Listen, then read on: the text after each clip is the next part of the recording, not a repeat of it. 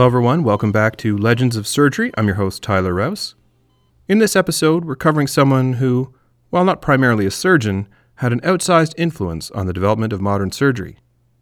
He did this by helping to break the centuries long grip of the Roman physician Galen on the knowledge of anatomy, challenging dogma with empirical evidence, and sharing it with the world with his magnum opus, the De Humani Corporis Fabrica, considered the first modern anatomy textbook. So let's meet the author, known simply as Vesalius, in this episode of Legends of Surgery. Andreas van Wessel was born in Brussels, at the time part of the Habsburg Netherlands, probably on December 31st of 1514. These older dates are a little more hazy, it seems. We all now know him as Andreas Vesalius, the Latinized version of his name. Andreas was born into a long line of physicians. His great grandfather was physician to Maria, the wife of Holy Roman Emperor Maximilian I, and his grandfather Eberhard was a court physician. Vesalius' father was an apothecary to Charles V, King of Spain and the Holy Roman Emperor. Vesalius was first enrolled in the Brethren of the Common Life in Brussels to learn Greek and Latin in preparation for the study of medicine. At the age of 15, he entered the University of Leuven, which was Belgium's first university, having been established in 1425. There, Andreas studied the arts, Latin, Greek, and Hebrew, but also devoted a lot of time to the dissection of small animals of all sorts. After three years, he transferred to the University of Paris to study medicine. While there, Andreas studied the theories of Galen, the giant of medicine from the ancient Roman Empire, whose ideas continued to dominate Western thought. This led to an interest in anatomy and while he likely only saw three or four dissections in his time there, because formal anatomical instruction was minimal, Andreas would often be found examining the excavated bones in the charnel houses of the Cemetery of the Innocents. It's been said that he became so adept at bone anatomy that he could identify each bone when blindfolded. He also worked on dissections for an anatomical text by Jean Gunther of Andernach, who gave Vesalius credit for discovering the spermatic vessels, which we now call the testicular arteries. A quick note of explanation a charnel house is a place where skeletal remains are stored typically after having been unearthed while digging new graves. Fun fact the Latin root word for charnel is carnis, meaning of the flesh, which is the same root word for chili con carne, meaning chili with meat, and the word carnival, which is from carn, flesh, and levar, to put away. The original carnivals were public celebrations in the days leading up to Lent, a period in the Catholic Church where devotees typically fast and so put away rich foods like meat. You'll never look at a carnival the same way again. Back to Vesalius. In 1536, he was forced to leave Paris before graduating due to hostilities opening between the Holy Roman Empire and France, due to his family's involvement with the royal family, and so he briefly returned to Leuven in Belgium. From there, he went on to what, at the time, was one of the most famous medical schools in all of Renaissance Europe, the University of Padua in Italy. Let's take a minute to appreciate the significance of this institution. Initially founded as a school of law in 1222 CE, or Common Era, Padua is the world's fifth oldest surviving university. Uh, for the curious, the University of Bologna in Italy is the oldest, dating back to 1088. From the 15th to 18th century, Padua was renowned for research in areas as diverse as medicine, astronomy, philosophy, and law. Its famous anatomical theater was opened in 1595, the oldest surviving permanent anatomical theater in Europe. Vesalius graduated as Doctor of Medicine a year later on December 5, 1537, with a thesis on the ninth book of Rhazes, published as his first book called Paraphrasis. Rhazes, you may recall from episode 45, was a Persian physician from the 9th to 10th century CE. On the day of graduation, Vesalius was offered the chair of surgery and anatomy at Padua and became a guest lecturer at Bologna and Pisa. While he would only stay for six years, the impact he would make would change medicine forever. Prior to starting his position at Padua, Vesalius traveled throughout Italy and even assisted the future Pope Paul IV and Ignatius of Loyola founder of the Society of Jesus, aka the Jesuits, to heal those afflicted with Hansen's disease, which is more commonly known as leprosy. Now, interestingly, the oldest skeletal evidence for the disease dates back to 2000 BCE. It's caused by bacteria known as Mycobacterium leprae which was discovered by Norwegian physician Gerhard Henrik Armauer Hansen, hence Hansen's disease, in 1873. This made it the first bacterium to be identified as causing disease in humans. But I digress. While his time as an instructor was short, Vesalius radically changed the way anatomy was performed and taught. Let's paint a picture.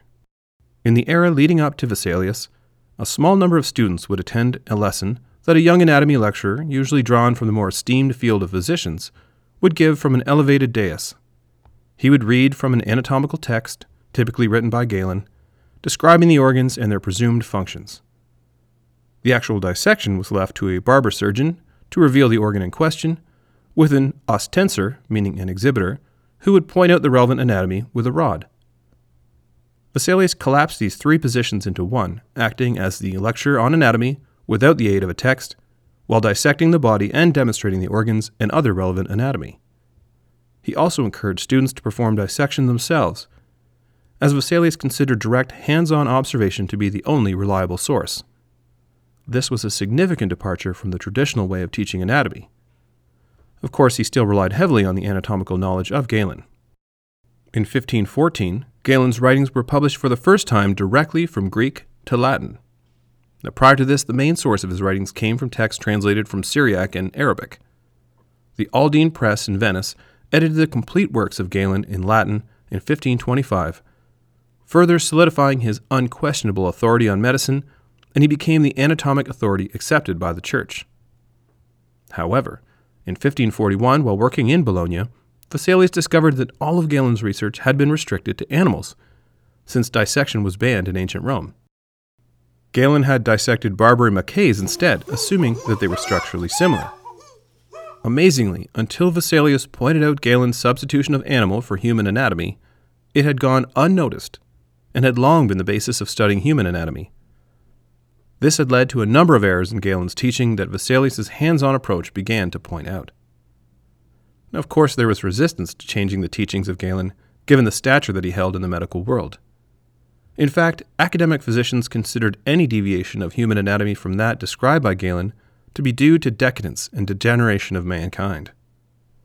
While the list of corrections to Galen's anatomy made by Vesalius could fill a book, and essentially would do so, as we'll see, Let's cover a few of these long held beliefs so we can understand what Vesalius was dealing with. Let's start with some easy ones. Galen had assumed that the mandible or jawbone consisted of two bones, but Vesalius disproved this, showing it is composed of only one bone. In Galen's observations of the ape, he discovered that their sternum consisted of seven parts, and assumed that this would be true for humans. Vesalius discovered that the human sternum consists of only three parts and Vesalius also disproved the common belief that men had one rib fewer than women, although some people still believe this to this day, and disproved Galen's assertion that men have more teeth than women. Vesalius also made some significant changes to the understanding of nerves. He defined a nerve as a mode of transmitting sensation and motion, refuting his contemporaries' claims that ligaments, tendons, and aponeuroses were three types of nerve units. They are not. Vesalius believed that the brain and the nervous system are the center of the mind and emotion, in contrast to the common Aristotelian belief that the heart was the center of the body. He believed that nerves themselves originated from the brain and not the heart, and demonstrated that nerves were not hollow as had been believed. Vesalius claimed that the kidneys were not a filter device for urine to pass through, but rather the kidneys served to filter blood, and that excretions from the kidneys traveled through the ureters to the bladder. In his description of the left atrioventricular valve in the heart, Vesalius suggested that it looks like a bishop's mitre or headdress, which is why we call it the mitral valve today. And speaking of hearts, I want to focus on Vesalius's greatest challenge to Galen's teaching, which involves a basic understanding of the heart, blood, and circulation. Let me briefly describe Galen's theory.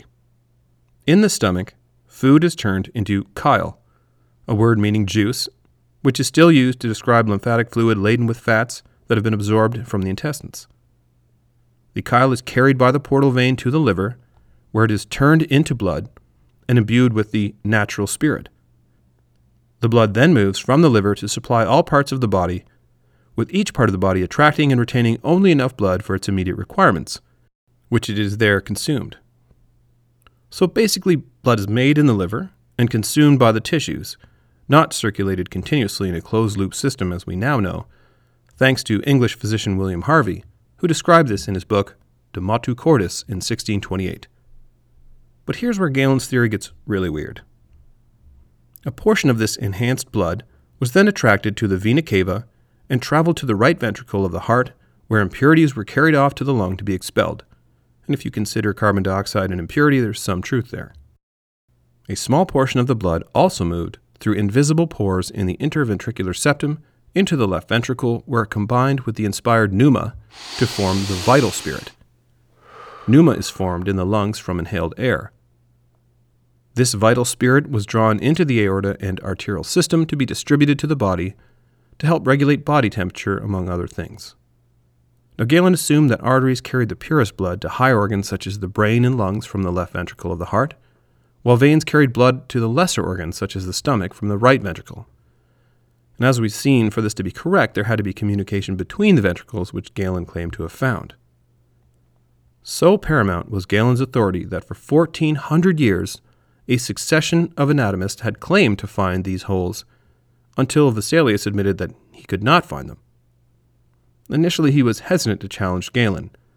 In his own words, quote, In presenting reasons for the construction of the heart and the use of the parts, I have in large degree fitted my discourse to the teachings of Galen, not because I believe them to be in entire agreement with the truth, but because I am yet hesitant to present a completely new use and function for those parts. Vesalius became convinced that Galen's claims of a porous interventricular septum were false. However, it was a bridge too far for him to dispute Galen's physiological theories. It wasn't until the second edition that Vesalius described the interventricular septum as waterproof, and in fact, his description of the mitral valve mentioned earlier was an attempt to explain the blood flow in Galen's theory. Now, finally, we should address Galen's third spirit called the animal spirit. In his theory, some of the blood that goes to the brain passes through a network of blood vessels at the base of the skull, which he called the rete mirabile, or the marvelous net. The only problem is this structure does not exist in humans, but it does exist in sheep and other ungulates, which means hoofed animals.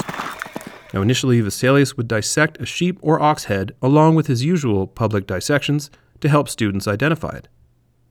Eventually, though, Vesalius also rejected this teaching of Galen in fact, in his first anatomical text, he included it, but by the publication of his main work five years later, he'd removed it. In his own words, quote, I cannot sufficiently marvel at my own stupidity. I, who have so labored in my love for Galen, that I have never demonstrated the human head without that of a lamb or ox, to show in the latter what I could not see in the former, lest forsooth I should fail that universally familiar plexus. For in no way the carotids, which means the carotid arteries, form a plexus reticularis in man, as Galen alleges. I think that's pretty indicative of how difficult it was in those times to reject the teachings of the ancients. Now let's talk about Vesalius's publications.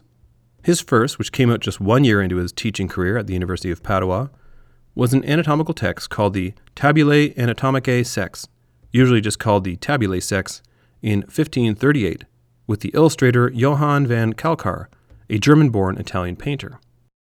This publication was done to help the students at the dissection table and to prevent them from using erroneous charts. It consisted of only three woodcuts of the skeleton, drawn by Calcar, and three woodcuts of the vascular tree and viscera, which Vesalius had drawn himself. So, this was really just six pictures of anatomy which students could keep as study aids. They proved to be enormously successful and were plagiarized throughout Europe. All right, so let's get to the carne, or meat, of the subject. One of the most famous books in the history of medicine, the De Humani Corporis Fabrica, on the fabric of the human body, was published in 1543 by Vesalius at the tender age of 28. He took residence in Basel, Switzerland to help the printer Johannes Oporinus publish it. The tome was dedicated to the Holy Roman Emperor Charles V. Of interest, while in Basel, Vesalius conducted a public dissection of the body of Jakob Karrer von Gebwiller, a notorious felon from the city. He assembled and articulated the bones, donating the skeleton to the University of Basel. The preparation, called the Basel skeleton, is Vesalius's only well preserved skeletal preparation and the world's oldest surviving anatomical preparation, and is still on display at the Anatomical Museum of the University of Basel. The Fabrica was an instant hit. It consisted of seven books based on bones and cartilages, ligaments and muscles, veins and arteries, nerves, gastrointestinal and reproductive organs, organs of the thorax, and the brain. It used 227 woodcut illustrations. Approximately 700 copies survive to this day. It seems hard to believe now, but at the time, it was the first scientific book to integrate text with pictures. Previous anatomical texts were largely descriptive with very few rough illustrations. How boring. At the same time, his third and final publication, which was a much less expensive accompanying work, came out just two weeks after the Fabrica and was called De Humani Corporis Fabrica Librorum Epitome, or Epitome for short. Dedicated to Philip, son of Emperor Charles V, it consisted of nine woodcuts of the skeleton, muscles, nerves, veins, and arteries, with a descriptive section of human anatomy. In addition, it included two woodcuts of a naked man and woman to illustrate surface anatomy. The publication of the Fabrica marked the establishment of anatomy as a modern descriptive science and undermined the previously indisputable truth of Galen's anatomical pronouncements. While it was not the first such work based on actual dissection, nor even the first work of this era, the production quality, highly detailed and intricate plates, and the likelihood that the artists who produced it were clearly present in person at the dissections made it an instant classic. Of course, pirated editions almost immediately became available. Now, just because it sold well does not mean that it was universally accepted. For like many of the innovations we've covered in this podcast, this one was not immune to the knee jerk reaction to anything that challenged the status quo. Here's a quote from Silvius, a former teacher of Vesalius, about the publication of the Fabrica. Quote, Let no one give heed to that very ignorant and arrogant man who, through his ignorance, ingratitude, impudence, and impiety, denies everything his deranged and feeble vision could not locate. Shortly after the release of his book in 1544, Vesalius was invited to become the imperial physician to the court of Emperor Charles V, and he informed the Venetian Senate that he would leave his post in Padua. He had presented the emperor with a unique color copy of the Fabrica, which likely led to the invitation. After giving up his chair, Vesalius, for reasons unknown, destroyed all of his notebooks and anatomical sketches. There is some speculation that he did it to avoid persecution by the church for challenging existing dogma about the human form. At the imperial court, he had to deal with other physicians mocking him for being a mere barber surgeon instead of an academic working on the respected basis of theory, something we saw in the last episode with Paré as well. Over the next 11 years, he traveled with the court, treating injuries caused by battle or tournaments, performing postmortems, administering medications, and writing private letters addressing specific medical questions. For example, during those years, Vesalius wrote the Epistle on the China root, a short text on the properties of a medicinal plant whose efficacy he doubted, as well as a defense of his anatomical findings. In fact, he continued to be attacked for his challenging of the dogma of Galen. In 1551, Charles V commissioned an inquiry in Salamanca to investigate the religious implications of his methods. Vesalius was cleared by the board, but the attacks continued. Four years later, one of his main detractors and former professors, Jacobus Silvius, mentioned earlier, published an article that claimed that the human body itself had changed since Galen had studied it, which sounds like a real stretch to try and defend these ancient beliefs, but illustrates just how entrenched those beliefs were. Following the abdication of Charles V in 1556, Vesalius became physician to his successor and son Philip II, who rewarded him with a pension for life by making him a court palatine, a title for a high level official. Vesalius went on a pilgrimage to the Holy Land in 1564, some say in penance after being accused of dissecting a living body. He sailed with the Venetian fleet, and when they reached Jerusalem, Vesalius received a message from the Venetian Senate requesting him again to accept the Paduan professorship, which had become vacant on the death of his friend and pupil Fallopius. Also known as Gabriele Fallopio, his friend was an Italian anatomist who described a number of important structures, and is remembered by the names of the fallopian tube, among others. Upon Vesalius's return, the ship struggled for days against adverse winds in the Ionian Sea, and he was shipwrecked on the island of Zakynthos at the age of 49. He died there, and his body was buried somewhere on the island. Surprisingly, Vesalius was in such debt at the time of his death that a benefactor kindly paid for his funeral. The date of his death is given as October 15, 1564. His legacy, the De Humani Corporis Fabrica, on the fabric of the human body, can be considered one of the most influential books on human anatomy. His work showed that valid anatomical knowledge could be gained only through dissecting the human body and not through the study of traditional texts. He turned anatomy, a field upon which all surgery stands, into an empirical science.